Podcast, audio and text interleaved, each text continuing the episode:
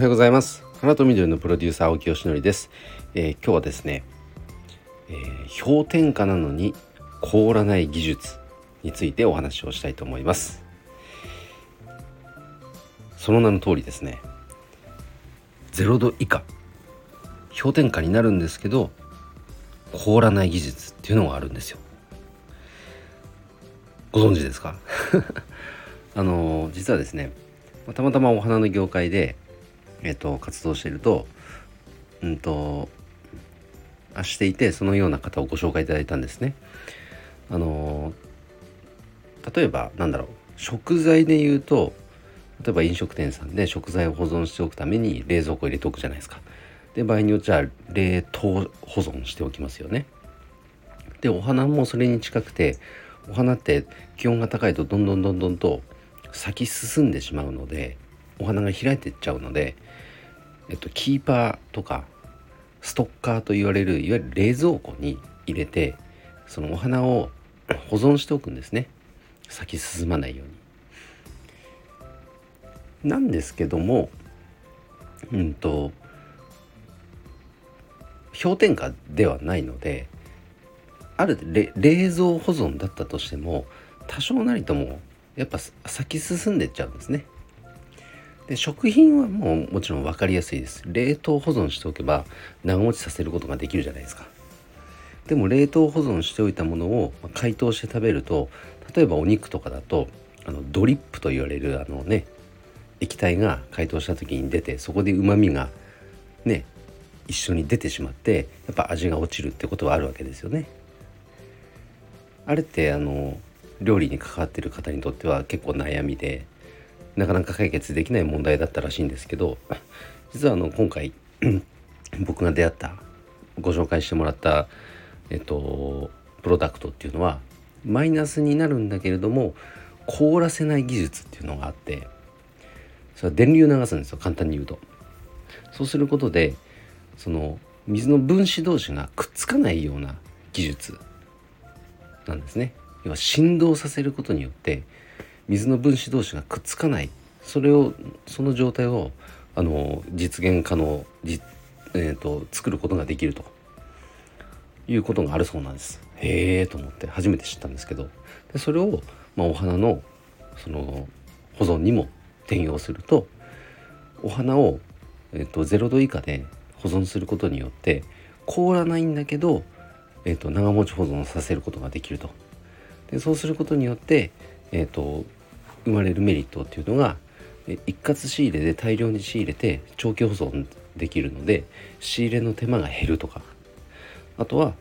うんと、どうしてもね咲き進んじゃうお花だから一番いい時にお花を出荷してでも出荷するけども長期で保存しておくことができるので、まあ、例えば物流が減るとか、うんと旬を過ぎたお花でも提供できるとかいろいろメリットがあるそうですね。なんかシンプルにすごい技術だなと思いました。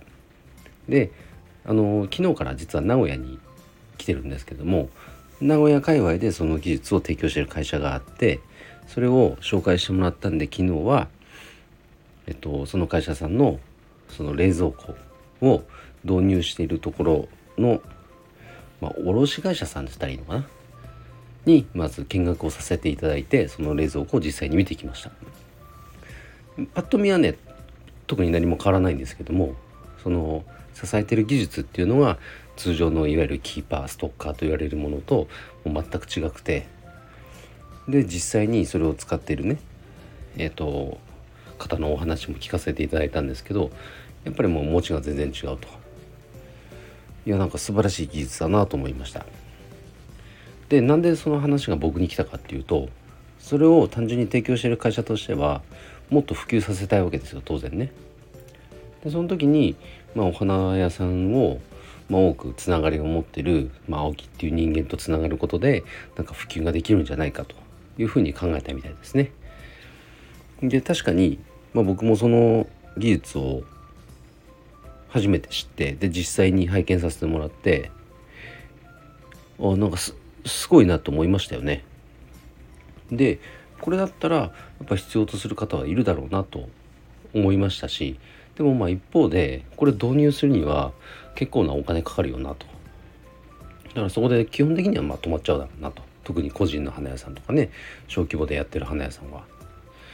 だからそこを解決していく手立てどうやって具体的に落とし込むかが見出せればビジネスモデルとして作れればあの普及させることはできそうだなっていうイメージはありましたね。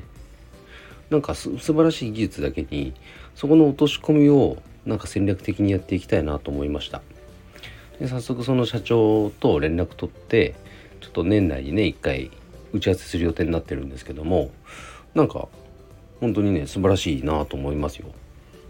是非ねお花の業界の方にはまずはね一度知っていただきたいなと思います。あの気になる方はね一度ご連絡ください。こういうものですってねご紹介したいと思いますのではい。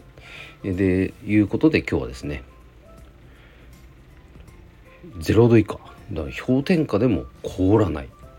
食材だとそのドリップが出ないからうまみを凝縮できる。そのまま保持できる。そんな技術があるんだよというお話をさせていただきました。素晴らしいと思いますので是非聞いていただきたいと思います、えー、ということで今日の配信は以上で終わります。今日も一日